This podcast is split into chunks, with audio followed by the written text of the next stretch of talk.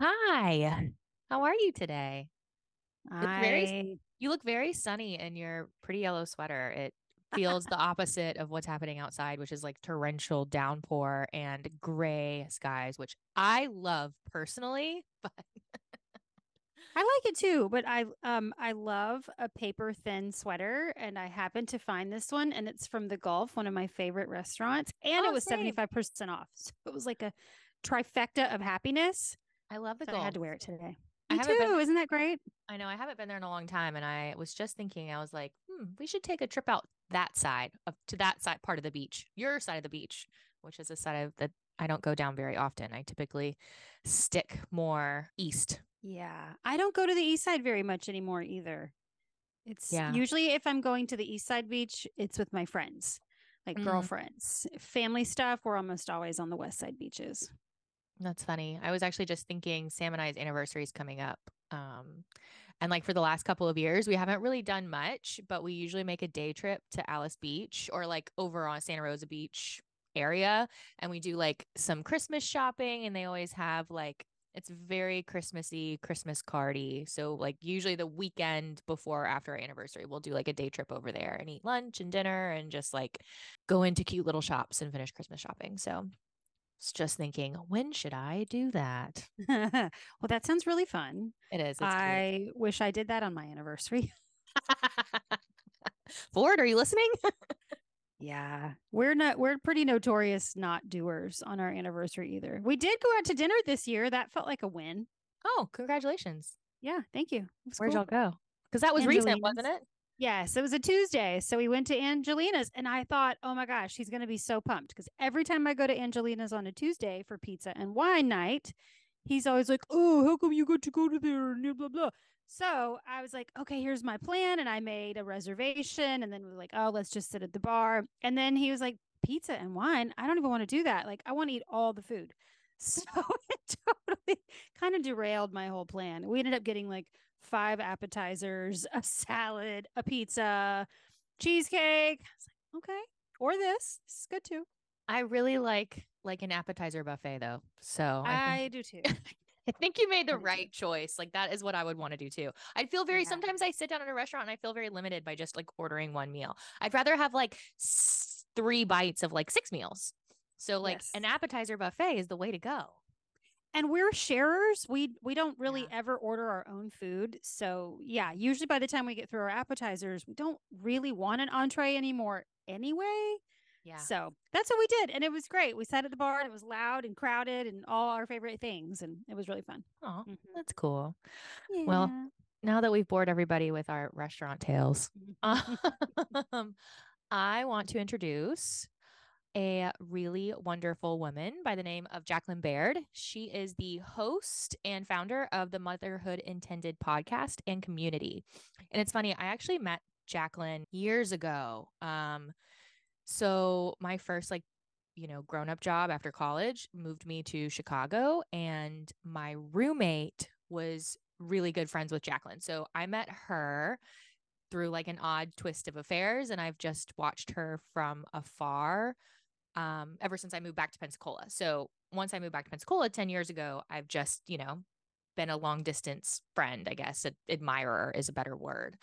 Um and her story is just harrowing. I don't know another way to put it. After years of infertility, miscarriage, IVF, and stillbirth, she has now embarked on a surrogacy journey to complete her family. And that's really, really exciting and going very well so far. So, anyway, her, sto- her story is moving, relatable, all the things that you could ever imagine. Um, and earlier this year, she started the Motherhood Intended podcast in hopes of sharing stories and insights of other people and their journey to and through motherhood. So we're really excited to have her on today. Um, anything you want to add, Erin? No, I think you I think you covered it. Let's get into it. All right, y'all enjoy.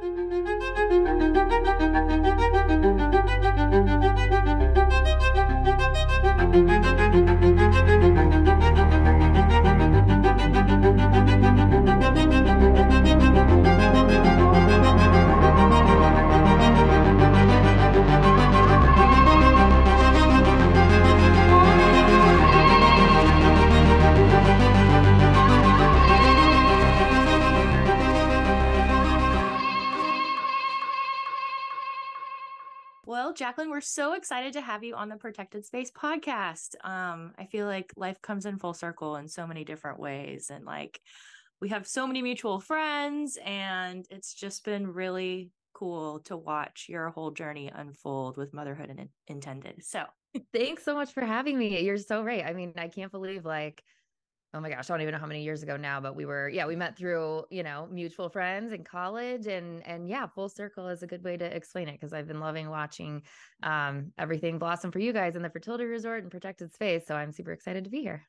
Yay. Awesome. Um, well, anyway, I don't know. We wanted to kind of get right into it if you're okay with that.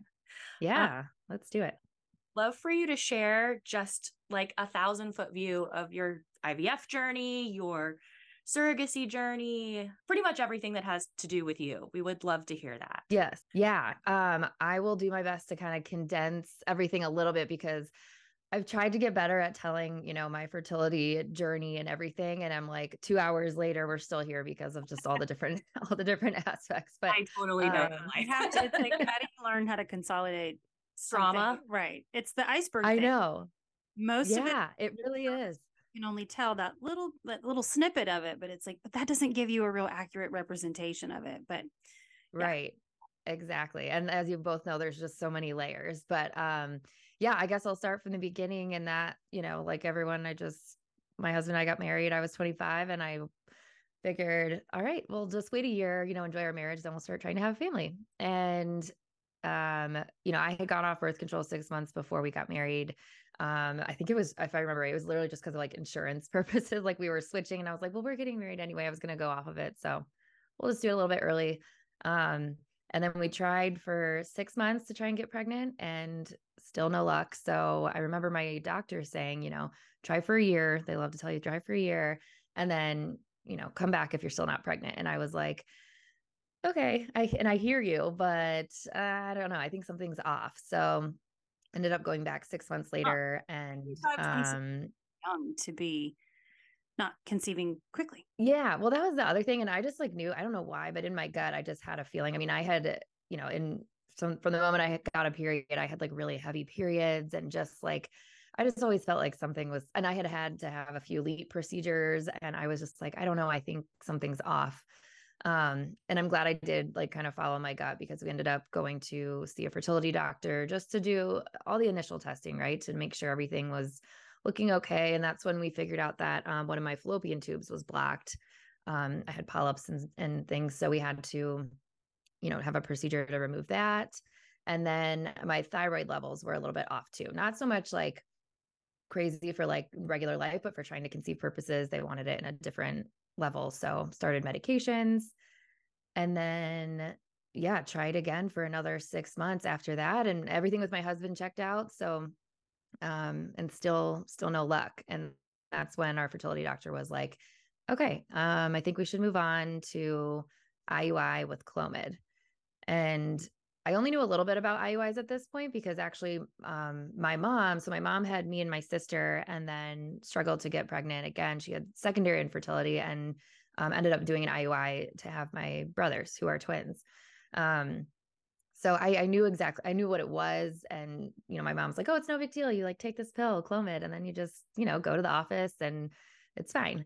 Um, and the doctor said, you know, you'll have if it's going to work it'll work within three or four tries. So i'm like okay perfect. First try didn't work second try didn't work third try didn't work. And then i was and we did these i mean i didn't know a lot at this point you know i didn't know big picture stuff or looking at the whole everything as a whole you know my health my well-being. I was just like laser focused doing what the doctor said. Um, so we did these cycles back to back to back. Um, i just remember my body like I was like crawling out of my skin. I hated everything about the Clomid medication. It just, it just really messed with me, like physically and mentally. And um, so we tried again the fourth time, and um, the fourth time worked. I got pregnant. Um, I remember getting the call, and you know they gave us our HCG numbers, and obviously I didn't really have anything to compare it to, but I knew like with a quick Google search that it was like very high, like my initial number. Um, so then we ended up, you know, going for our ultrasound to confirm pregnancy and um, and we were pregnant with twins. And so we were like, you know, ecstatic. I mean, I, I wasn't that scared again. My mom had twins. I I mean, from my seven year old point of view and growing up with my brothers, everything seemed fine. I wasn't scared, but um, yeah, I just, we were just blissfully like ignorant and and excited and um we were like okay it was all worth it all these fertility treatments all these things you know now we're, we're having two babies that's so great. Um and for the first trimester everything was fine. I mean again i didn't have anything to compare it to but i felt great. Um and it wasn't until 14 weeks that i um like out of nowhere i started started having a little spotting and then um I remember like later that evening, I like went to go to the bathroom and I just I started bleeding. I had a lot of heavy bleeding um to the point where like I, and I didn't know what was going on. I just know like this isn't good. Like from before you're pregnant and experience a lot of different things, you know, I just knew from honestly like TV. People weren't talking about miscarriages or anything like that. I was just like, okay, I know that it's when you go for your ultrasound, like you don't want to hear the words like there's no heartbeat. Like you hear that a lot. But my mind did not, I did not realize that you know, you could deliver a baby premature like that. And, um, and that's what ended up happening. I didn't realize it at the time, but, um, you know, we went on to learn that my sir, I have incompetent cervix and like to the point, like my cervix just will not hold a pregnancy at all. Um, so did so, you lose both of them at the same time? So at that point, at that point, I didn't know what was going on. So obviously I went, um, the bleeding was so bad. I just, my husband called an ambulance and we went to um, the closest ER, which wasn't our hospital, but went to the ER and, you know, they're doing an ultrasound. Um, and the doctor, the nurse does, or whoever came in to do the ultrasound. And then she's like, okay, the doctor will be in to see you soon. And the first thing the doctor said was, you said you're pregnant with twins? And I was like, yeah, there's two. Like we're pregnant with twins. I'm 14 weeks. Um, and she's like, I'm so sorry. Like, we only see one baby, we only see one heartbeat in there. And so I was like, at that point, I was just, you know, I didn't, I could not wrap my head around like what happened because I didn't see anything. You know, I was just like bleeding a lot. I didn't, there was nothing like distinctive of like delivering a baby. Um, so, and and that whole experience in the ER was just very um like it was it was for what happened to me like in hindsight and just everything we experienced that night it was just so like quick and nonchalant. They're like okay well we just I'm so sorry like we need you to follow up with your ob tomorrow. And i'm like okay. Um it was just like traumatizing that, at that point. I think that is the experience of 99% of women who go to the er because of miscarriage because they're miscarrying yeah. I hear that from every person I talk to that it's, I mean, my experience in the ER with my third miscarriage was horrific. Yeah. And I, and I agree. It was just very cold and very like transactional. And then they're like, okay, on your way. And I'm like, okay. So I went to, you know, my OB the next day just for her to, you know, confirm the same thing. She had a, a lot more emotion, of course, and was a lot more caring. And, um, but there still wasn't a lot of like, so what's next? Like it was just they basically put me on like a modified bed rest situation and he was there and there was a heartbeat and like that twin looked okay. Yeah. Yeah. And yeah, so they were like this baby's heartbeat is fine, like everything's checking out that we can see. The only the biggest concern was um obviously oh, oh that was the other thing on the ultrasound they didn't see like any um like remnants of any like tissue or anything that like could disrupt my pregnancy at that point. Um so they they seemed hopeful and they were just like we need you to take it easy and we're just going to monitor you really closely. And um yeah i mean it was and i felt fine until 2 weeks later i had spotting again. And then um this time i was at my own hospital and I had they hooked me up because I, was having a little bit of like very light cramping, and so I went into the hospital and they were like hooked me up to the belt to try and see if they can, you know, register any contractions. But at this point, you know, I'm I'm 16 weeks. It's, it's my first pregnancy. I'm still very small. Like they weren't really getting a good reading, but ultrasound looked fine. Baby's heartbeat was fine. Um, everything was me was looking fine. So I spent like the entire day um in the hospital. And at this point, I didn't realize it, but I was in triage. You have to be like 20 weeks or further along to be in like um, labor and delivery or anything like that. So it was like super uncomfortable and just, you know, it's just different when you're just like in a triage room all day. So um eventually, you know, my doctor was like, nothing has changed. Um, it's up to you. Like, would you rather go home or do you want to be here and be monitored? Like, there's nothing else we can do. We're just kind of like waiting and just kind of seeing how you feel. And at this point, I felt fine. I didn't feel anything. And I was um honestly just like itching to get out of the hospital. So I was like, if you feel comfortable with me going home and you would you're okay with that, like I'll just go home if nothing's changing. So I went home. Um, my mom came with me. My husband was there, of course. And I just remember we were like watching a movie. I was just trying to stay distracted because it just felt all very overwhelming, of course. So, um, you know, during the movie, as we're watching it, this is later that night, I like started to feel like cramping again. And of course, I've never had, I mean, I used to have terrible periods. So these, like the cramping that I was feeling wasn't even remotely close to like what I would experience in like my periods. And but knowing now, I mean, they were contractions. I mean, they were every 20, mm. 30 minutes and but not painful to the point where like like I went to bed later that night and comfortably too. I was like asleep. Um I, it was nothing that kept me up and I just remember in the middle of the night, you know, I it was almost like my body was on autopilot. I like sprung out of bed like it was almost just I knew something was wrong and so I just like ran to the bathroom like by our by our bedroom and within everything was like a snapshot of how quickly it happened like i woke up i was in the bathroom and then i had i like i just delivered our baby like in the bathroom um you know she was 16 weeks and i'm just like frozen of course um i don't know if this is a blessing or not but you know i typically wear contacts and glasses and this is the middle of the night so i was like everything was kind of blurry anyway because i don't have a lot of like memory of like the details of that experience, but it was like then the next snapshot was I was just like screaming and my husband called an ambulance and then like um it was the same paramedics that were there 2 weeks prior showed up um and I mean it was just it was to this day like one of just still my most like tra- traumatic experience because you know i just didn't understand even anything at that point of like delivery or what that looks like um and you know the paramedics had to cut the cord and like load me up into the i was i was not doing well. I was like losing a lot of blood and i was just not great. So you know they rushed me to the hospital and um i remember when we got there i was like getting sick and it was just my whole body was like in shock i think.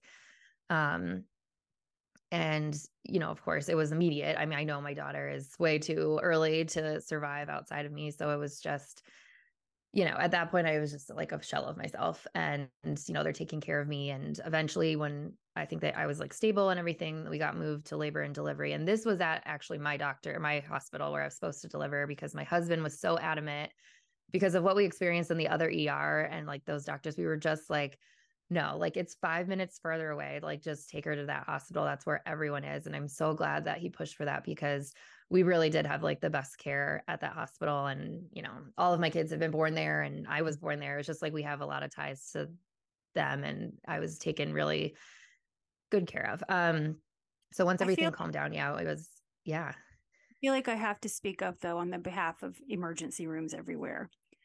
Yeah. Just to say, you know, the, the, concept of an emergency room like they have to be prepared for everything from an infectious disease to like a gunshot to a seizure. I mean, they have to know a little bit about a million different possibilities. So I think the emergency room role of a physician is to stabilize, right? Like to prevent death. Right. And to to make a decision, like a decisive action on what needs to happen, what is going on, et cetera, et cetera. I do think the nature of it is pretty cold. It's just because of yeah. that decisive. It's right. like you're going to die. This is imminent, or you're not. Go do something else. So yeah. they're intentionally cold. I just don't think they have that kind of training, and they don't necessarily have that kind of time, like to mm-hmm. come in yeah. and like let's take a deep breath and let's handhold and let's talk this. They just don't, and that's why they're like, you need to go follow up with X, Y, Z. So I just right. want I don't think that anybody in the emergency room is intending to be unkind. That's just not their behavior platform. They're like, okay, yeah.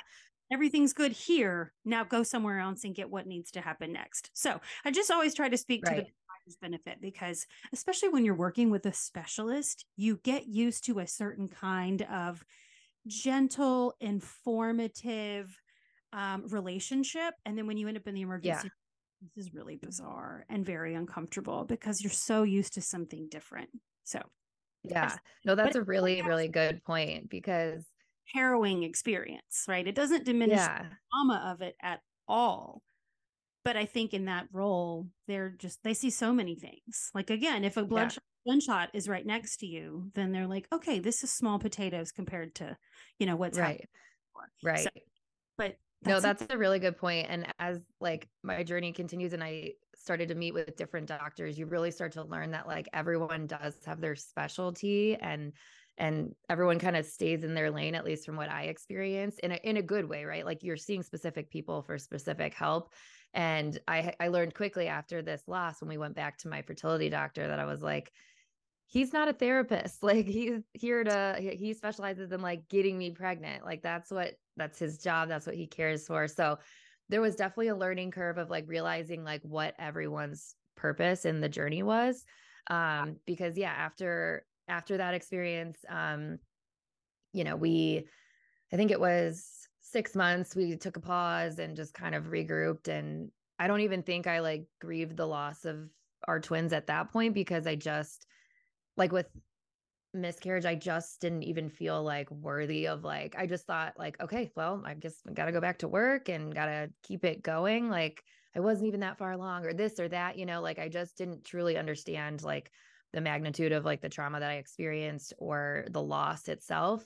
Um, until you know, a younger person who has a miscarriage, you know, you're just you're youthful and inexperienced, and so it's yeah. easier to be like, "Wow, that was a bump in the road," but you know, we just keep moving. Yeah, like the older someone gets and the more miscarriages you have, the more each one becomes really like degrading. Yeah. Yeah. Uh, I I can see that. I've, I've that's how I felt, and I think too, like we were trying so hard to get pregnant that once we did, I was just like, okay, like well, at least we got pregnant. Like we check, we finished that part, we figured out that part, or so we thought at the time. Um, and so you start to find like these like weird like, silver linings. And at least you know you can get pregnant, and how exciting for you that you yeah. Can, you're like right, okay, those are those are wins. But yeah, but yeah. yeah. And they always I know. As, as think it's normal. it can happen. Don't worry about it the next mm-hmm. time. And again, when you're a young female, right. it's more likely to be true. Yeah. And um yeah, and that, at that point, I mean, we were just okay, like we, we paused for six months more so just because I not even so much like the grief and processing that, because again, we weren't I feel like I was just kind of moving on at that point, but all the Clomid, those four, I mean, I was just happy to like take a beat from just doing all the fertility meds and everything. Um, and so six months later, we did go back to our same fertility doctor. And it was at this point that like he kind of rubbed me the wrong way when we came back. And again, now I know like in hindsight, he was literally just doing his job. I think I just like needed more at that moment. Like he was like, okay, let's let's get you pregnant. Like when we came back. And I was like, but like do you have any insight as to what just happened like kind of thing um, because no one really had answers at this point you know my even mfm was like you know we because we did testing afterwards and you know nothing genetically came up and um, they were just like well it, it was twins so that's a high risk pregnancy and things happen and so we weren't really given any answers and i i don't know what i expected from my fertility doctor but he was just like ready to try and get us pregnant again so you know he suggested ivf right away and we were like well we got pregnant with an IUI last time. And so it's less invasive, you know, it's cheaper. All these things came into play. And so we ended up doing three more IUIs and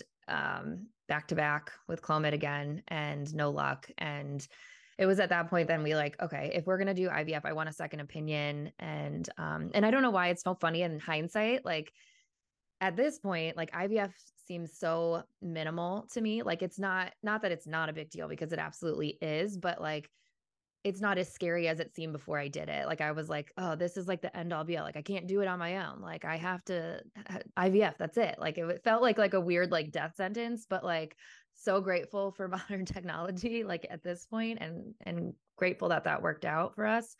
Um but we switched clinics and actually we switched to a doctor that I came across on a podcast Um, and this was, yeah, back in, I like just started listening to podcasts back in 20, I think it was like 2015 at this point, uh, 2016. And um, it was a, actually, I think it's still a podcast. It's called Beat Infertility, but it was so helpful and like learning all the different aspects of infertility and and it made IVF less scary for me the more I heard people talk about it because people weren't really talking about it. Um, and so one of the reoccurring doctors on this podcast was someone that actually was local to me, which was really lucky. And so I went to see her get a second opinion. And the first thing she said was, You guys have been through enough. Like you have been through enough. We're gonna figure this out.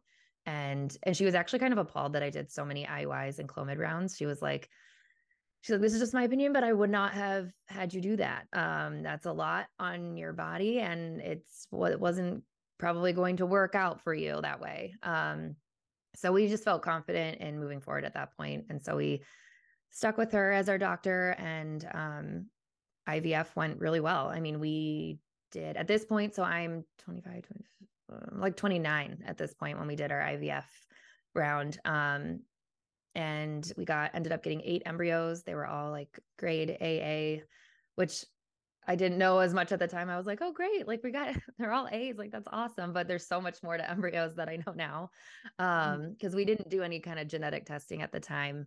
Um, just because like our doctor was like, well, you're young. You guys don't have a history of anything. Like, and at the time it just felt like such a, another added expense, you know, because IVF felt so overwhelming. And now going into surrogacy, it feels like, you know, not, not as big of an undertaking, but, um, yeah, we were happy and we did a fresh transfer the first time. And um, that was my son, Hunter, who's going to be five and a half. So um, we were happy that that worked out the first time. But that was the first point where we realized, okay, great, we got pregnant, but I had a hard time staying pregnant at this point. Um, I started having spotting with him at 17 weeks and had to have a rescue um, transvaginal cerclage placed um, which started to maybe explain like, okay, so with the twins, like my cervix was an issue, and that's not something that's regularly checked, obviously, especially that that early in a pregnancy. So um, they did the rescue cerclage,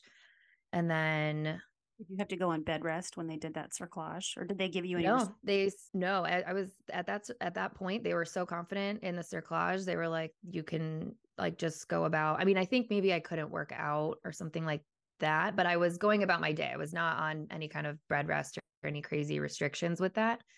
Um, but yeah, I, I and I felt fine. I didn't have any more spotting. Everything seemed fine. And then at oh, I think it was at 23 weeks ish. Um, I went in for like a routine, just my OB appointment, and I was really happy that the stars aligned and it was like the head of the practice that I saw that because there was like six different OBs at my office and you'll see them all throughout your pregnancy and she was like the head one and she was at that appointment and she's like you know it's not routine to do like a not all doctors would do a cervical check at this point you know but i'd feel more comfortable if i did it given that you had the cerclage and and your history. And so she did you know a cervical exam and my husband was out of town for work so my mom came with me to the appointment because all of a sudden every appointment becomes scary right after you have a miscarriage.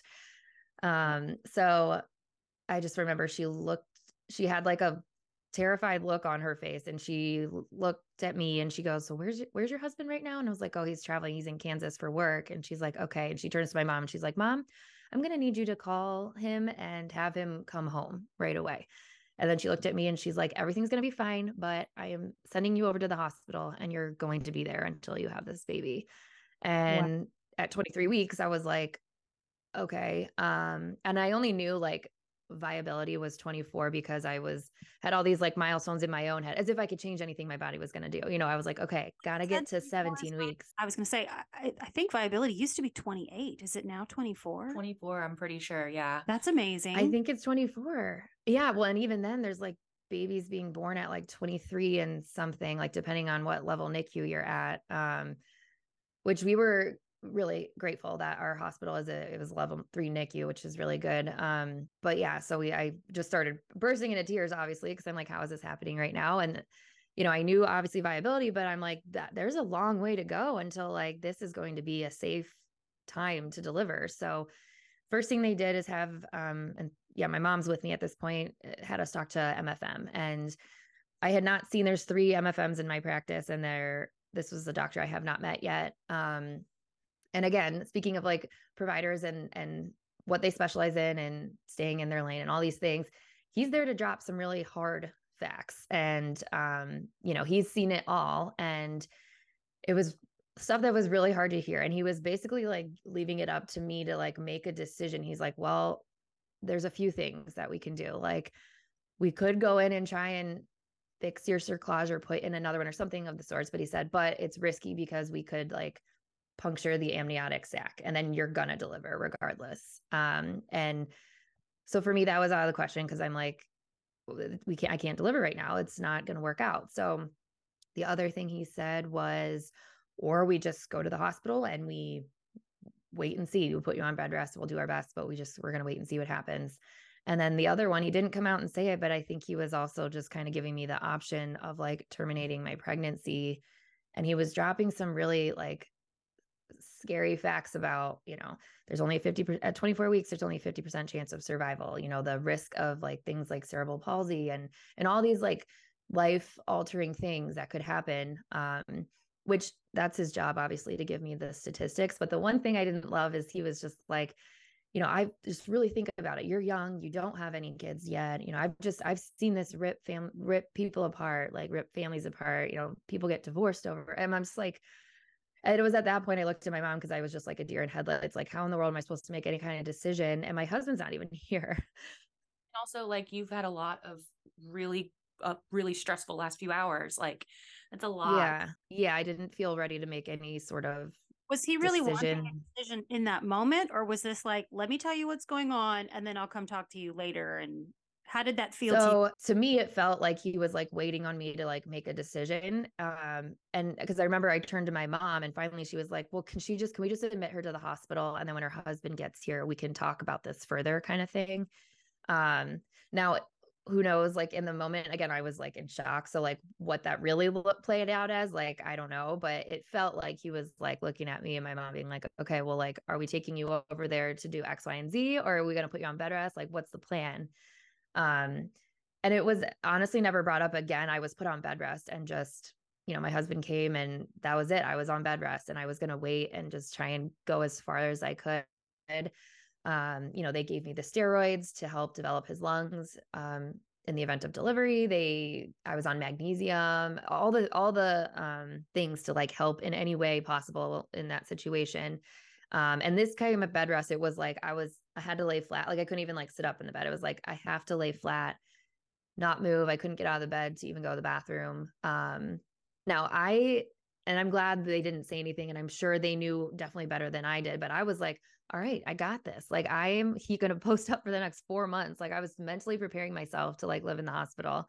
I was like Amazon a calendar to my, you know, I was crossing off days. I was like, I'm so positive. I was like positive vibes and like staying still was like all I had. So that's I really just like dove into that. And um, but I'm sure the doctors were like, oh man, we just I hope we get her like another week or two. Like I'm sure that's what you know they knew. Mm-hmm. Um, and yeah, eight days later, I was on bed rest for eight days. Um, you know, and TMI, but I like because I'm on bed rest and because I can't get out of the bed to like go to the bathroom or anything, I ended up like being very constipated because I hadn't gone to the bathroom in 18 in eight days like that. So I just was so uncomfortable. Isn't and, that some um, way like potentially damaging to the I, I, don't know. I would feel like to let the bowel be so full would also be con- maybe yeah causing distress. I would think so.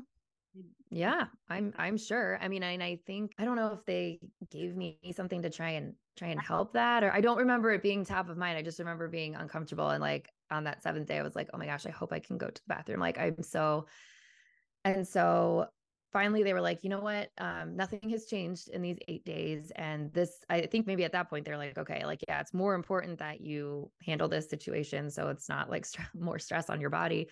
Um because they let me they brought in like a like a commode like for like next to the bed and they're like you can they'll help me up on that like right next to it and then we'll get you back in bed um now at this point i was like my husband i remember it was like 6 30 in the morning and my husband was you know sleeping on the couch in my hospital room and there was one nurse and she's like okay here's the call button you know if you need anything but i'll give you some privacy and i remember telling my husband i was like yeah, I'm gonna need you to get out, like get out of the room because we have like zero. I, I know you've seen a lot, but like this is where I draw the line. Can I just like have some privacy for a second? And um honestly, it was kind of it was really good that he and it, it worked out that way because within a like a minute of being up and I pushed the button because I felt a pressure. And at this point, it was not a pressure like I'm uncomfortable and can't go to the bathroom. I was like, it felt so heavy and low. And um, so I pushed the button, the nurse ran in and she was like, oh my gosh. She's and she laid me down, rang the buzzer of like everyone to run in. And again, this is like another weird thing that was like such a blessing is it was right at like shift change in the hospital. So it was like 658. So there was like double the staff right out in the hall. They're all talking about like, you know, shift change and everything. And when she rang that, she like had me lay down and she said, Oh my gosh, you're delivering. And she's had me push one time and and my son was born. And um like 40 people ran into the room and they had already, you know, they were ready for his delivery. We had been prepped with, you know, we had to sign a bunch of papers of like resuscitating him and this is what's going to happen if he's not breathing. This is what, and then he's going to go straight to the NICU. Um, they had the bed there all ready to go. Um, and it was just like a whirlwind. So obviously my husband was out in the hall, like the alarm rings, everyone's running into my room, which it's not until years later that I'm like, we've started talking more about his experience of everything because it's it's been traumatic for him too in so many ways that just like people don't think about and I haven't thought about until you know it starts to impact him and and um you know he he just experienced trauma too it's just, it's just been different so um I remember they wrapped him I didn't really see him at first, obviously, because they were working on him. And then they wrapped him in this like tin, like foil, basically, to keep him warm. And I remember the doctor like asking my husband for a phone and like taking a picture of us with him. And I just remember thinking, like, oh my God, like take him away, make sure he's fine. But obviously, at that point, they were comfortable enough with his, like, he was stable enough to do that before going to the NICU. And um, looking back, I'm really glad that we have that photo because it was um, you know, that was the, the really only photo we had of that whole first experience. And I didn't see him for nine hours after that. Um, How I, many was he when he was born? He was two pounds, one ounce, and he was 12 inches. So um, obviously that's like teeny tiny, but at the time I it wasn't until further along in his NICU stay and we're meeting other parents and talking to things that we learned that like that was actually big for a 24 weeker. He was 24 weeks, five days. And um, to be even two pounds or above was like actually on the bigger side.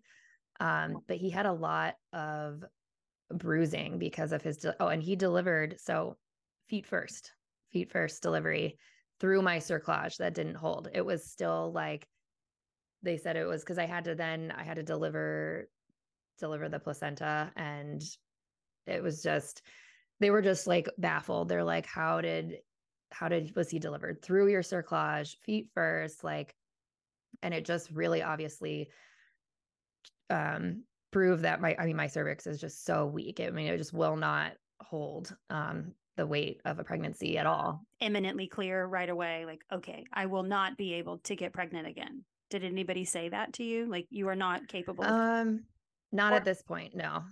No no one said that. No one um no one really addressed why he was born premature. I mean, we, we knew because the cerclage had failed, but no one really addressed that at all. And I'm trying to think back to like even my six week follow up or with my OB or anything.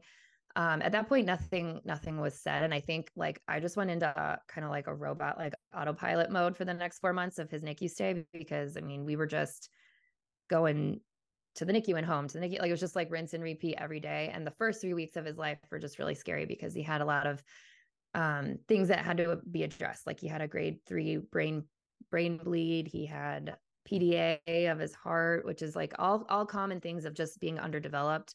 Um, but you know, and all, all the normal NICU things happen, meaning like he for being um, born so early, he had to learn to basically suck, swallow, and breathe. And um, but we were really lucky after those four after those four months, he came home with no oxygen assistance, no feeding assistance. Um, he was over nine pounds when he came home. And um, we just got really lucky because the odds were not in our favor. We were prepared for so many things that ended up like working itself out during his time in the hospital. So, of course, when he came home, he had follow-ups for like two years of things like speech therapy and physical therapy to make sure he's hitting his milestones and everything. But um yeah, he's five and a half and now and perfectly healthy. I mean, he has asthma and um his eyes just recently he got glasses, not for his vision, but um to strengthen his peripherals, which is um common, I guess, in preemies and underdeveloped. But other than that, I mean, overall he's he's very healthy and we're like shocked that he is every day I look at him, I'm like, how are you here? like that's it- wonderful yeah. that that was the outcome. Yeah. um because we yeah we know how lucky we were because that has not been this i've met i've been really connected with the nicu and um, the share group at our hospital as well for loss and um, i've heard a lot of different stories and talked to a lot of women and um, yeah it's not it's not always the case. I mean 24 weeks is not not ideal for being born so yeah and so after all of that i think it wasn't until we were home we did a follow-up with uh, my ob and um, she was the one who recommended because I asked, and I'm sure she thought I was crazy. Like, why would you be asking about another pregnancy at this point? But for me, it's like I, I needed some sort of control or an- answers always feel make me feel better, you know, like even if it's not a easy answer, or if it's like, this is what's wrong, I'm like, okay, I can handle that. Cause either Oh. then I know to like move on or like fix it.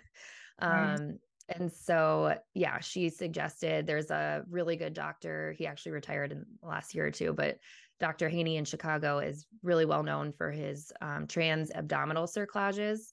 So um, it it is a procedure. It's basically like a mini C-section incision, but the idea is that they put the I think they use a different material than the transvaginal cerclage, but they place it at the top of the cervix. So it holds a lot better. And um, the way he kind of he's a really awesome doctor of like explaining things and the way he explained it, it's almost like, you know, if you have a water balloon and you tie the knot, you know, the heavier it gets, the tighter the knot's going to get. So it's kind of like your pregnancy, like with this kind of cerclage, like it will hold, like it's 99% effective in, in, for helping incompetent cervix. And people like from around the whole country, like fly in to see this doctor because he was like so specialized in it. Um, and after consulting with him, he was like, had no doubt that from he, he would have said like after our twins lost that it was incompetent cervix. He was like yeah that's your body should have held a pregnancy. The way you delivered and how spontaneous it was like that's not that points to your cervix. Um i think at this point hunter was like nine months old and i decided okay i'm gonna have, we i can't at that point it was when i realized i can't get pregnant i can't carry pregnancy on my own without this. That's the only way i could go on to carry pregnancy. And um so i had the procedure done later that year. This was 2018 i think in november um and that was brutal. I had to go into the city to like a teaching hospital and i should have in hindsight like stayed the night. They like a lot of people just stay in the hotel and everything but i was like we live 45 minutes away. I'll just drive home. Oh it was terrible. I was in so much pain and i was like getting sick and it was it was a hard recovery. I thought harder than my than my c-section but also i think that's because you're distracted with a baby. This was like just me you know so you're very focused on the pain but um it was really i felt confident after having that put in. So at and you know we had all these embryos and so i think it, when hunter was one we were like okay let's let's do a frozen embryo transfer let's just do it now i think we were also convinced that we just got lucky the first time before you were even pregnant again. He basically said, cannot conceive again until we do this to stabilize it. Then you can go get pregnant. Right. Yeah. It's something you want to do ahead of time and it actually stays in. Um, and the only like caveat is that you have to have a C section and they don't let you go past 38 weeks with this cerclage in because they don't want you laboring or 38 weeks. Yeah. They don't want you laboring because it can cause um, uterine rupture. Like you can't, you don't, you definitely don't want it to contract. So I was like, okay, for me, 38 weeks. I mean, I know that's full term. It sounds like a dream to me after having a 24 weeker. So I'm fine with a C-section. You know, any way I can get a baby safely here is fine with me. Um, so that definitely had to be put in place first. And then um we did a transfer in March 2019 and it worked on the first try again. Um, we kind of, yeah, we thought it was going to be a fluke. We were like, oh, we got lucky. Like it, it could take a while, or we we knew we had untested embryos, so Mm. um, but nope, it, it took on the first try and that pregnancy was great until 23 weeks, which I was like, of course, because, you know, my new milestone was like 24. And then I was like, and then I can take a little breath and I'll be fine. But even then, not, not really, because I just knew too much at this point. I knew that like lungs aren't even remotely developed until like 32 weeks. I just knew all that because I watched it happen, you know, like outside of me, like him grow Hunter growing in the NICU. And so I really wasn't comfortable with anything other than full term at that point. But um at 23 weeks, I started trying to remember how this came up. I think I had some spotting. Um, and I go in, I mean, after everything I experienced, I just, at any time I go in, my doctors are always like, if you're ever nervous, just come in, come in, come in. And so I went into, and it was a Saturday. So my doctor, my OB was actually at the hospital. So I went there and she was like, Are you, or she hooked me up to the belt to see if I was having any contractions. I wasn't really feeling any. And she said I was, I was contracting. I was in preterm labor. And I'm like, okay, okay. Um, and with my cerclage in, like obviously that's not good. So they admitted me and put me on, you know, magnesium and and all the things, same things again to try and stop the contractions. Um, it was touch and go for like five days. Like the contractions keep coming back or they'd get less and then they come back. And they ended up realizing that I had um, I think it was an ultrasound how they determined this, but um, polyhydramnios. So I had like excessive amniotic fluid, which made sense because I was actually measuring like a week ahead. I think I was a little bit bigger than I should be. I just thought like, okay, this is like my third pregnancy. Maybe I just popped and I'm just looking bigger. But um, and the thing is, they didn't have a reason. They didn't know why I had polyhydramnios. It could be random. They said it could be something genetic with the baby, um, which we had already done. Um, whatever the genetic test is that you do at like 13 weeks or whatever, and everything there checked out. So yeah, I um I ended up being in the hospital for a month on bed rest. Um, I think they were just scared to let me go and they really wanted to get me to my third trimester because after those initial two weeks, like my contractions stopped. Um, you know, I, they were doing regular ultrasounds of the baby, everything was fine. Um, so I think the like the second half of my stay was very precautionary, but I was fine with that. My husband was having a hard time, of course, because he was home working full time and taking care of our almost one year, ha- one and a half year old at that point. Yeah. So that was a lot on him. And then I was cleared to go home at 28 weeks and I was put on um, like a modified bed rest. So, you know, not bedridden, but just if you're at home, like be on the couch kind of thing. Um, and everything from that point forward was was fine. Um, they did move up my C-section date just because they were nervous about contracting and things like that. So I had a scheduled C-section at 37 weeks and yeah, he, my my son Noah, he's three and a half. He was born full term and healthy, and to me, he looked ginormous when he was he came out. He he was like seven pounds, you know, something average. um, and yeah, that was then it was a very exciting time, and um, you know, we had two under two, and everything was put on pause. Obviously, for even thinking about any more children, we were just so like happy to have everything that we had. Um, and then COVID hit a few months later, and we kind of just were grateful that like everything actually came to a pause at a time and first time in a very long time that we were not doing any kind of fertility treatments. We had no plans to. For me, and I'm the only one who would probably say this, but 2020 was just a very calm, like grateful year because we everything was just slowed down. We were at home with our family and and it was needed after the years prior. I'm with you. I kind of loved COVID for that reason. And I'm mm-hmm. fortunate. Like I, I have anybody that was severely affected. I didn't lose anybody. Right. I in an environment that didn't feel like, oh my God, I can't open my door and go in the hallway. For us, be hanging out, having a very simple life. So you're not the only. It one. was okay, good. Yeah, it was a good reset, right? Just to like remember what was most important and kind of slow down. And so yeah, and and again, I didn't have anyone severely affected in my inner circle, so I didn't see that side of it. But yeah, it was very. It was a for us. It was a good year of kind of calming down after all of that. And when um, you have um ones, like it's so nice to be able to just indulge in them and and and yeah. their, their whole experience and not be running here and running there and driving here and driving there. Right. It's nice to like, oh, we're just gonna like paint and draw and look at butterflies. Exactly. And yeah. And they were at such young ages too. They were, you know, like six months and a year and a half, something like that. And so it was, it was nice to really take it all in because even now I have to remind myself, I mean, at three and five, I feel like we're like all over the place. And I'm like, I should just color right now. Like I should just sit and color with them instead of like stressing out about all the things that I'm trying to do. Yeah. So that was a very paused year for us. And then in January of 2021, which I think like every January, and this is just probably my type A, but I'm like, all right, what are our goals for this for this year? What are our family goals? What are our professional goals? All our goals.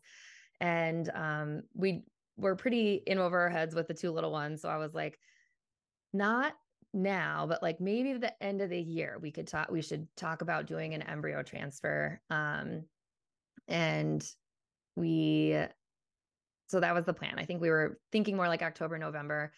And then in May, I, and it had been nine years of not being on birth control, never getting pregnant on my own, didn't even remotely think it was possible. But I didn't go back on birth control because I was like, now that I have this cerclage in place, I wasn't afraid to get pregnant. Um, I just, I didn't ever think it would happen. I thought it'll be an amazing miracle if I somehow get pregnant on my own. Um, and then I did. I, in May, I missed my period and took a pregnancy test and got a positive pregnancy test and I was basically in shock. I was like, this has to be some sick joke because there's no way that I got pregnant on my own. Um, and I was, and that pregnancy went fine. Um, there's always like an until date, but they keep getting they keep getting further along. So this time, um, everything was fine until 20 weeks, and I this was a Saturday. Um, and I remember we went to like a fall festival or something with my my family, my in-laws, and you know, I was kind of feeling like some lower back pain, but nothing too bad. I just thought like, okay, I mean, I'm getting halfway through. I mean, maybe I'm just growing pains or whatever. Um, so I kind of just like took it easy that day. The next day, same thing, nothing got worse during the day, but I was like having these back pains. And then in the afternoon, I started having a little bit of spotting. And I was like, oh my God. And at this point, I knew like I was terrified to call my doctor or to go to the hospital because I was like, I'm not going to come back. Like I'm either going to be put on bed rest or something bad is going to happen because I I just so I kind of like prolonged it a little bit. And then I started to get nervous cuz bedtime rolled around, we put our kids to bed and I was like I told Josh I'm like I think I think we should go to the hospital. Like I'm not my gut was like something is not right. This isn't going away. Um so, you know, my brother and sister in law came over to stay while the boys were sleeping and went to the hospital.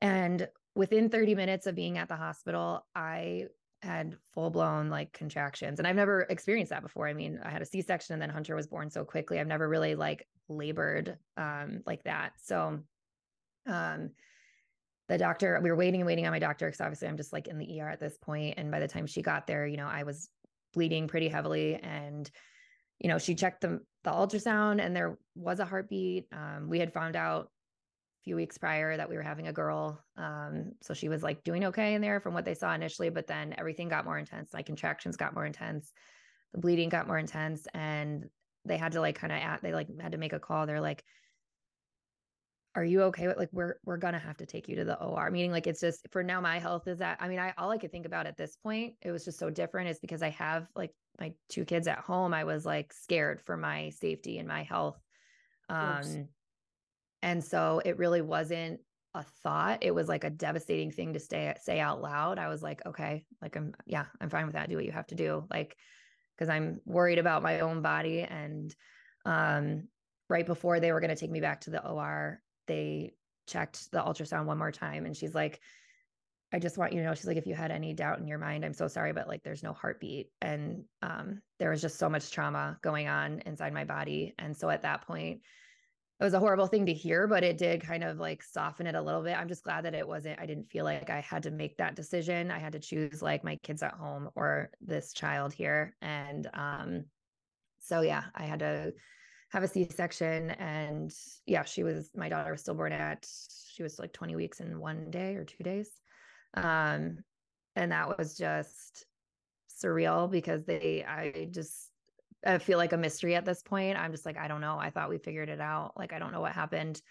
Um and then they after the fact they um tested the placenta, they tested everything. Um she was perfect. Um it was due to placental abruption um, which made sense the way everything happened literally so abruptly out of nowhere after a healthy pregnancy. Um, and so now the, there was this kind of this question like, well, was it placental abruption with the twins then? Because it all happened the same way, just much earlier. Um, and truthfully, like they just they don't know for sure Yeah. because then we had Hunter, who was of course my cervix an issue. So I don't know. Did they tell you about the twins, like what kind of twins they were? Did they have two sacs and two cords, and or were they attached and sharing one placenta? Yeah, there was they had their own, so it was two. Oh, it was two. I, I can't remember the the exact name, but yeah, it's their own sacs, their own um cords and everything. Um, so yeah, and in that case, I don't know if it was they didn't really say, but you know, due to the one, maybe maybe the one was placenta placental abruption, but then the other one was just due to all the trauma of delivering and and everything. I, I don't really know. Um and so but this was very when they tested it, they were like based on what they see and everything, like that was placental abruption. So um I'm trying to think at this point. Yeah, I mean, we were able to stay in the hospital with, you know, our daughter and get pictures with her and my mom and my sister, you know, held her and everything. Um, but it was at this point after that that like everything, all the grief, everything I had experienced, now it felt so different. It like all came back and like smacked me in the face because I I never knew what it was like to not that the losses are any different, you just have a different perspective. But after having children and now realizing like, really what I lost and like I could have seen seen her, you know, because I know like my boys and you kind of imagine what she might be like. And before it was just like this idea. And now I'm like, wow, like these three losses just really like hit me hard um after that. So Do you think that that is when really the grief struck? Like, do you feel like you felt grief before? Or like, because I think about a lot of things. Like, my first miscarriage, I didn't feel grief. I was in so much shock that I think that's what I felt.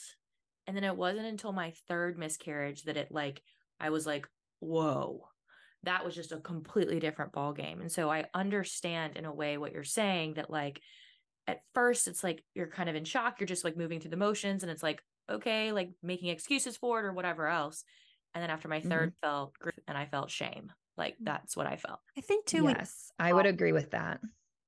when you have a loss like the first one you were saying you're not necessarily in retrospect you're in action like okay this just happened let's find out about it let's create let's you know we're in the action phase like what do we do next we keep going there's a certain place that you get to though when like now you have retrospect now you can go oh man this this is a big deal this is really heavy Yeah.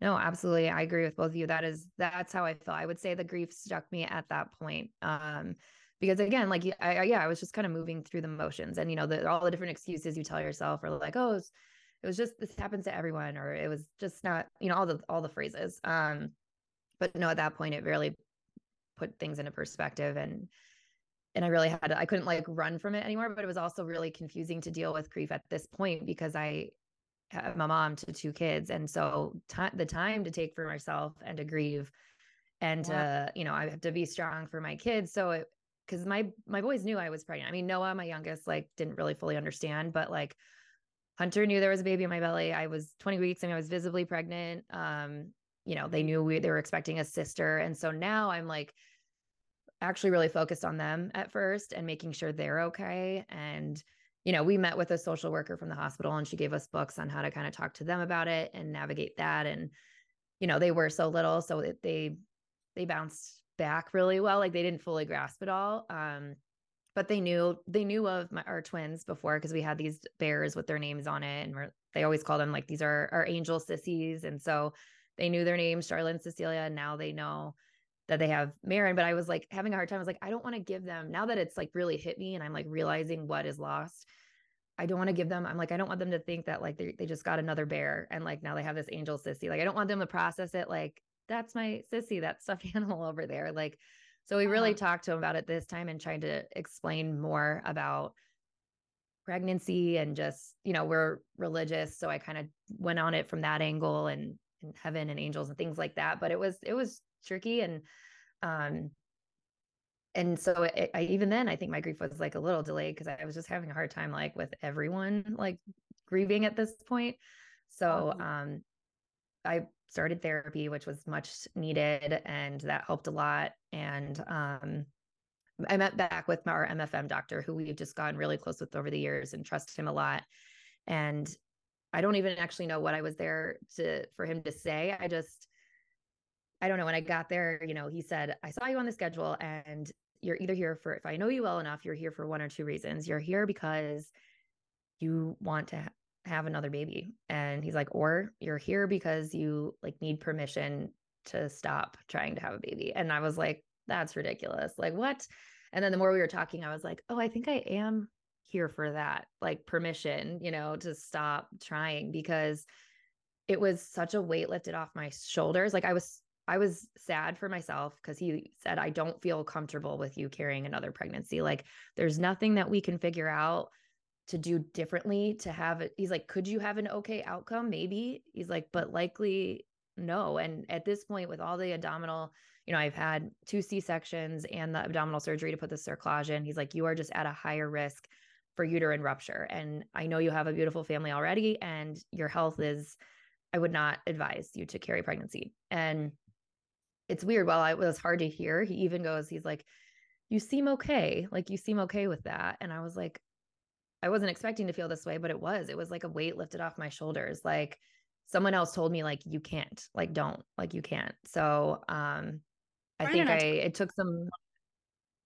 We always talk about it's it's the potential that is really uncomfortable a lot of times because it's again like well it's it's 50 50 or like mm-hmm. i could and when somebody just says stop no this isn't okay for you you can just kind of mm-hmm. get off the treadmill like like oh, yeah. I don't have to constantly run through maybe I should, maybe I shouldn't, maybe I should, maybe I shouldn't. And it's a gift in a way. It's hard. Mm-hmm. It's hard to hear it, but when you can get to acceptance, it's like, oh, this is a different feeling in my body. I don't have to do this anymore.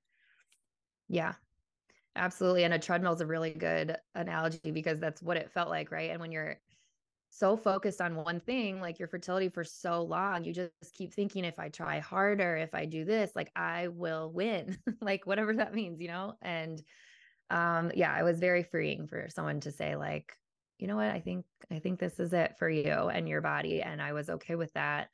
Um, and so that's when we started exploring the idea of a surrogate, which I had actually looked into just generally when I was on bed rest for that month with Noah, because it was such a long month. And I knew that my husband was struggling. I was like, I can't do this to him again. Like, I, I also, there's like a lot of guilt surrounding you know how everything you're doing is affecting everybody else and i you know thought about it often i'm like man like if my body would just work like i wouldn't have to put him through this and all these hard times that we've experienced in our marriage. Um, so I started looking at it when I, you know, I had a lot of time in that month of bed rest and it felt so unattainable at that point because I didn't know a lot about it. And I was like, oh, celebrities do surrogacy, like, or, you know, it's not for, it's not for me. And it, a quick Google search tells you how expensive it is. And I was like, how would we do this? And, you know, um, but it was after that point, you know, we still had six embryos and, um, we worked really hard for those and you know we just didn't want to give up on them yet. I think if we didn't have those embryos our story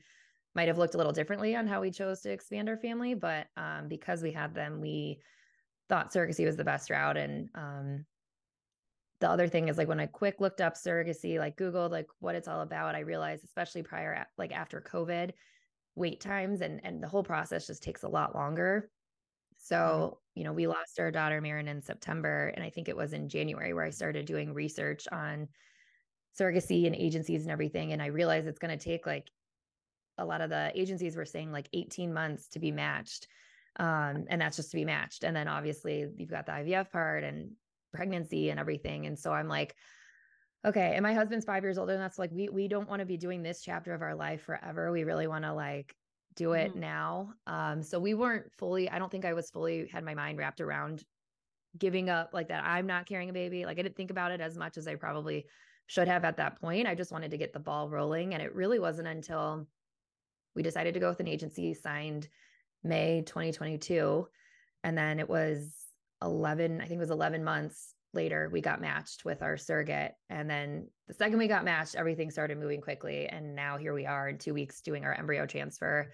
and um it still feels yeah it still feels very surreal but um yeah it was we had to do a lot of you know finagling and figuring out how we were going to do this we are very lucky to have family to lean on um throughout all of this and um you know because of IVF and our infertility we've really made choices along the way with our careers and where we live and just kind of everything to always have that on the back burner knowing that like where we do need finances to have our family, like more so than the average. So we've planned for that and um, have to stretch things often, but um, it's important to us. So we've sacrificed what we've needed to to kind of make that happen. And and yeah, in like a month, we'll know if we are ex- hopefully expecting or not. We have two.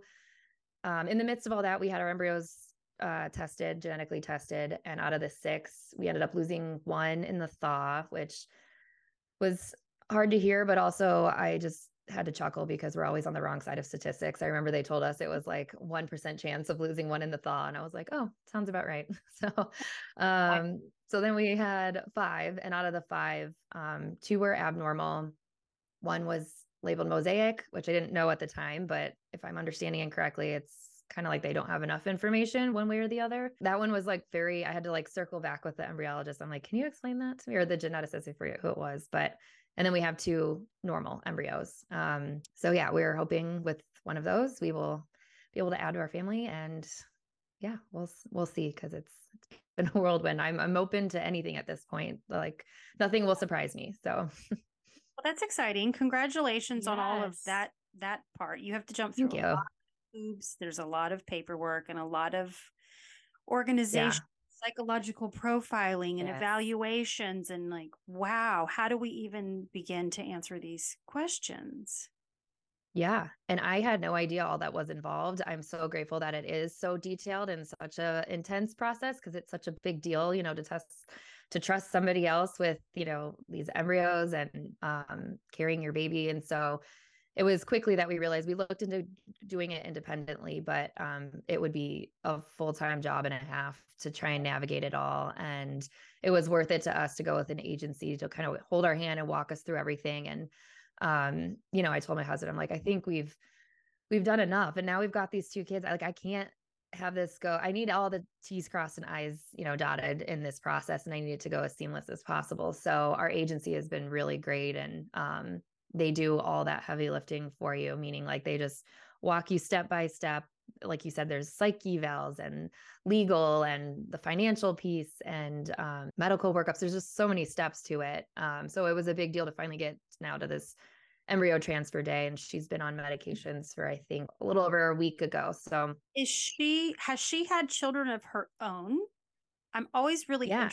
i've worked with a couple of surrogates in the office and it seems like most of them have all said, well, I had my own family and then I was so, you know, so distraught at the fact that somebody else was struggling so bad that I felt like I'm good at pregnancy. I want to do this for somebody else. Yeah. And um, I know at least for most of the agencies and I maybe some fertility fertility centers too. Um, it at least for mine, it's a requirement that they have to have at least one child of their own. Um, there's a lot of specific requirements that they have to meet. Um, there's like an age requirement, BMI.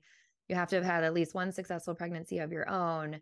Um, you even have to make a certain amount of money, like because they want they don't want people doing it for you know the money. You have to be able stable in your own home. Uh there's it's a there's a long list that they had to meet which was the other reason you know trying to find a surrogate on your own is like i don't know it, to me they feel like unicorns. Like people who are awesome at pregnancy love it are willing to do this for somebody else and then meet all the even more strict criteria that these agencies and um, fertility clinics have you know outside of if they wanted to get pregnant on their own they probably could. But if you're you know 39 and you're or you're 25 like there i forget what the age is but it's so specific specific. And um, so our surrogate, she has two kids of her own. I think she's 27. Um, and this is actually her second surrogacy journey. So she's worked with the agency we are with before and had a successful birth last November. So she absolutely adored being able to help another family and love the experience. And so she decided to do it again, which has been nice because she knows what she's doing and I don't. So it's she's so sensitive of our feelings and she's so great at like keeping us in the loop with everything even when there's not much like the last month it's just been like not a whole lot going on yet. Um, but it's it's nice. We text and she'll be um, here in Chicago with us for the transfer at the end of the month. I was going to ask if she was like around you or how that works logistically because obviously you could match with anyone in the country, right? So Right. like how does that work? Yeah. Do you ship embryos to them or do they come to you? Like that seems so Yeah, that's a good question. I did not I didn't know either at the time. Um we initially really wanted somebody local. Obviously I had this like whole fantasy of like being really close to this person, being able to see the pregnancy firsthand, but then on the other hand, I thought maybe maybe I don't want somebody nearby because I don't know how I'm I don't know if I can handle like seeing them pregnant all the time and it's just so weird. Um it's like I'm so grateful, but I'm also still processing that like it's not me doing this. So um we originally said we would love to be matched with someone, you know, local to us in Illinois, but then we quickly realized like the chances of that were like so slim. I mean, the agency was they're already like don't have enough surrogates at, at this point because coming off of COVID, a lot of people changed their mind and so many people paused their family planning and family building that like it's almost like a just so many intended parents like hoping um, to find a surrogate. So we decided that we were open to anyone in the continental US. Like we, my husband travels all the time for work. We will, we have family to help us with the boys. We will make it work. Um, but how that works is, um, she came here uh, local to us for our fertility clinic for her initial medical workup, medical clearance. Um, and we got to meet her then for the first time. And then she'll be here for the embryo transfer at our fertility clinic. And then um, everything else happens. She's actually outside of Dallas. So everything else happens in Dallas. She has a fertility clinic there. She'll deliver there. So um, we're still kind of like figuring out what the re- like the pregnancy will look like for us. We know we will be there for like the 20 week ultrasound and of course delivery, but um, if there's any other ultrasounds, we would love to hop on a flight and be there, even if it's like minimal, just to be a part of it all. So um, the only thing I I don't really know how this works yet is like for delivery, um, you know, we'll probably end up being in Texas for a couple weeks yeah. because you can't i don't think you can even fly with a baby at, until they're at least two weeks and that's if we want to. I mean we could drive i think it's like a 13 hour drive for us. Um so yeah we haven't we got to figure that out. Her last couple was from maryland and they um stayed local in texas for two weeks and she actually ended up um, pumping milk for them during that time um and then they left after that so that's kind of up in the air i don't really know what that'll look like but yeah. but yeah That is so crazy and really exciting. And I just think it's amazing. I don't know. I think about different ways. Uh, There's so many ways that you can build your family now. And really, Mhm. all are beautiful. Like, Right. I just don't think there is a wrong way to do it at this point. Like, Right. agreed How do you talk to your sons about this? How do we talk about the baby that's coming that they don't get to see develop in you? Yeah, that is a work in progress as well. Um, so we have uh, we haven't said anything yet to them regarding our own specific journey, but we did start talking about the idea that other women can carry babies for everyone else. Like they know that, and when I say that, I say mostly my five year old. I don't really know what my three year old's grasping yet, but my five year old definitely understands because you know kids are funny. They'll I don't think he's listening, you know, or he's processing what I'm saying, and then he'll just like drop random knowledge at the grocery store to a stranger, like because I forget who he was talking to, and he was like, "Oh yeah, it's not safe for my mom to carry a baby, but another lady can do it. That's fine." And then my three year old this is how much he grasped. He's like, Well, grandma has a belly. She can carry the baby. I'm like, Oh my God. I'm like, okay. So they know that um, it's not, they don't know details. They know it's not safe for mommy to carry baby, but other women can carry babies for us. Um, but we are still trying to figure out when we're going to kind of like, is it when we get a positive pregnancy test that we explain to our kids that like, and show them a picture like this is who's carrying like a baby for us? Or do we wait until certain milestones? But we've always been really open with our kids and our losses anyway. So we're still trying to decide at what point we're going to start to really introduce that. Um, but there's actually a really good book. I interviewed someone on my podcast and it's the book is called from the start and it's a children's book and it's so great at like explaining all the different ways families are made whether it's through ivf or adoption or surrogacy or if you have two moms or two dads like it goes into all the different way beautiful ways that families are made. And so i read it once to them I don't think it landed or like they were just like, okay, that was cool. Like they didn't really like think much of it, but I think with some context, it'll be a good tool to have for them for sure. It's funny. So with your embryos, how did you decide which one to transfer? Are we going after the girl first? How did yeah, we- so we we ended up um we only we only wanted to find know the gender the sex of the two normal embryos and they both happen to be female. So um yeah so we're transferring a, a, girl. Yeah and they're both graded the same so whatever one one of those that's amazing. that's pretty yeah. I don't know this is all just really beautiful and i'm just so happy for you because this has been a i can't imagine the road that you've been on and so i don't know this is just wonderful. Um so how did that leave you to motherhood intended yeah. So um I think a lot of it was the grief I talked about following Marin. I, you know, it all hit me like a ton of bricks and I was I was trying to process it all and you know, I I really just needed something to do. I've been home at this point. I think it was uh I dabbled in part-time work. When Hunter turned 1, I decided I was going to stay home with him because he had a lot of he just required a lot uh, when he was little, a lot of different therapy appointments and everything and I was having a hard time keeping up with my my career and and him and I w- also wasn't willing to put him in care. We had like a part very part-time nanny but I was just so excited that he was here that I just it was not my initial plan to be a stay-at-home mom but it made the most sense and um I'm glad I did but I I'm always all over the place. So I got a little antsy. And so six months later, got a part-time job and I did that for like a while. Then COVID hit. And then I went back to work again for part-time for like six months. But I think it's been like a year, year and a half now. I've been home full time. And it was during that time after Marin, I was like, I just I need something to occupy my brain. Like I need to feel it was also the first time, like I said, that I wasn't pursuing any kind of, you know, fertility treatments or trying to get pregnant or anything. And so once I kind of like knew that surrogacy might be the path that we go and that I'm my body is definitely not going to be carrying a pregnancy. I was like, it's almost like I needed a new project. Not that like getting pregnant was like a project, but it felt like like a career because it was so involved. So um, you know, I actually I went to college for broadcasting and video production. I've always really liked it. Um, I was a big I listened to podcasts for years before people even knew what podcasts were. I was like that nerd listening to podcasts. And um so I decided I set out to create Motherhood Intended really to just like share everyone's stories, like have regular, you know, women on and sharing their experience with infertility and motherhood, anything that goes beyond like the highlight reels that we scroll, which I, I will say, and maybe it's just the circles that I'm in on social, but like I feel like it's getting better. More and more people are sharing miscarriages, they're sharing their struggles with infertility. Um, but back in 2016, when I first experienced that, it just wasn't the case. Um, and so I just really wanted a space where people could start sharing that so no one felt alone. Um, and then it's kind of, yeah, so I launched in January of this year and um, recently launched season two, and it's kind of just evolving as it goes on. I'm not sharing as many personal stories as I am.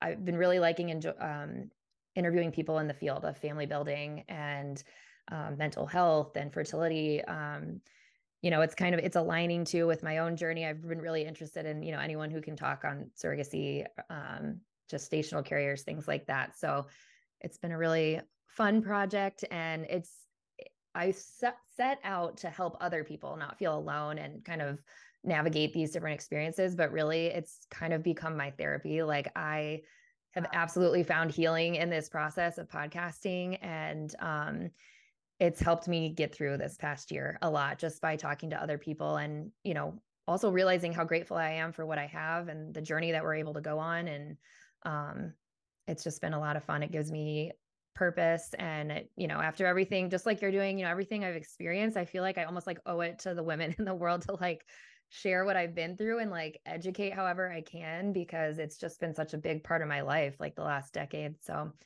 feels good to kind of pay it forward I definitely understand that. I think that's how I feel about the fertility resort too. It's been my own version of healing. Like I didn't yeah. know that I needed to do this in order to feel better about that. Like mm-hmm. I just would have never put that together and I don't know if it's because I could redirect my energy um into something else that I felt like would hopefully help other people or what. Yeah. But I totally believe that. And it was and it's one of those things too is that I wasn't ready to do it until I was ready to do it. Like right. wasn't ready to do it a year ago. I think I was still swimming pretty hard in the grief storm. Mhm. And then I don't know. One day it was just like, okay, I'm ready to do this. I don't know. It's Yeah. really No, I, I had that point too where I was like, okay, because my husband and I actually talked back in like 2015 about starting a podcast just to for our own, like I knew nothing about how big podcasts could be or like to marketing it or anything like that. I was just more so like us to document our own journey through infertility, but I just was not ready for how hectic and heavy life was going to get. And we never did it. But like years ago, we were like, wouldn't that be fun to have a podcast? And so, yeah, it, it just, it came, happened at a time when it felt right. And I was, there was no like question in my mind. I was like, all right, this is what I'm doing. I'm doing it now. So, Yeah, for sure. I mean, it's all about there's something about timing that really the universe just like gifts you things when you need it, right? Like Yeah. I Yeah. do there is a synchronicity in this world and that things happen when they should is fucking horrible as that is to say. Like not, but I, don't- agree. I do agree. I don't not think that things happen for a reason. That don't confuse that. But I do Mhm. think that Yeah. there is this level of synchronicity in the world. And Mhm. Well, I think in healthcare too, anyone, most people that get into advocacy, it's because they've either gone through a harrowing health experience and Yeah. now they're on the other side, or they've learned how to live with it, or wherever they are, that they feel like, wow, this was really challenging. And what can I do for anybody else who finds themselves here? That's a common thing. Or you're like me, you're somebody who works with those people and then goes, oh my gosh, like, just working in a one-on-one relationship with people behind closed doors it only gets you so far how do you get to a larger mass of people to try to help on a grand scale because Right. one-on-one is beautiful but it's also so limiting it's so like oh my god there's like 10 more 10,000 more people in the hallway waiting to have this conversation how do we talk Yeah. Yeah. It's yeah, the podcast world is it's amazing how many people you can reach. And I love the idea of the protected space podcast. This is just this is awesome. And um I it was um, it fits so perfectly with the fertility resort and everything that you're doing. It's just like this extension that was just makes so much sense. So I'm really glad that you guys are doing this. Well, thank you.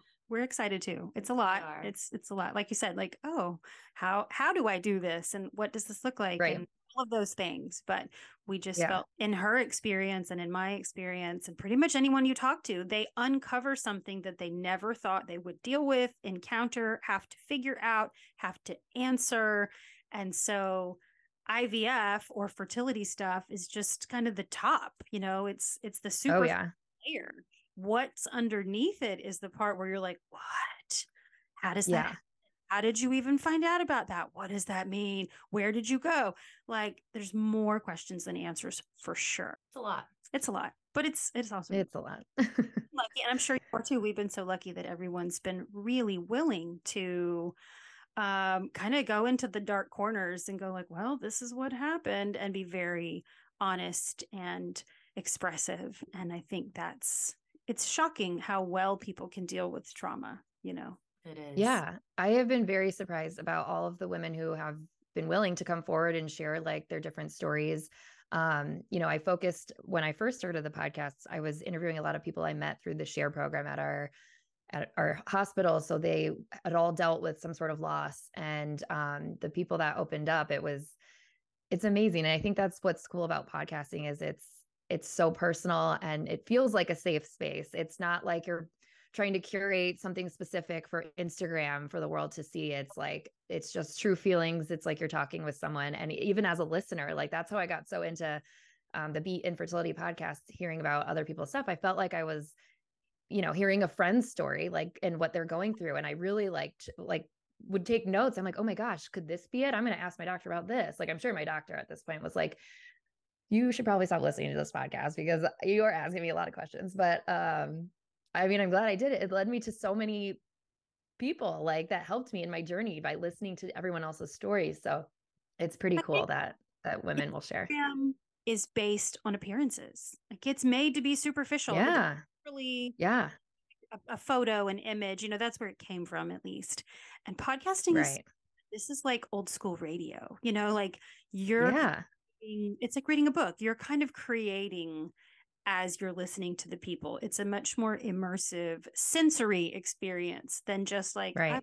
images all day. Mhm. Yeah. and you're not making assumptions or your own like opinions so much, you know, because you're just hearing like true thoughts and feelings.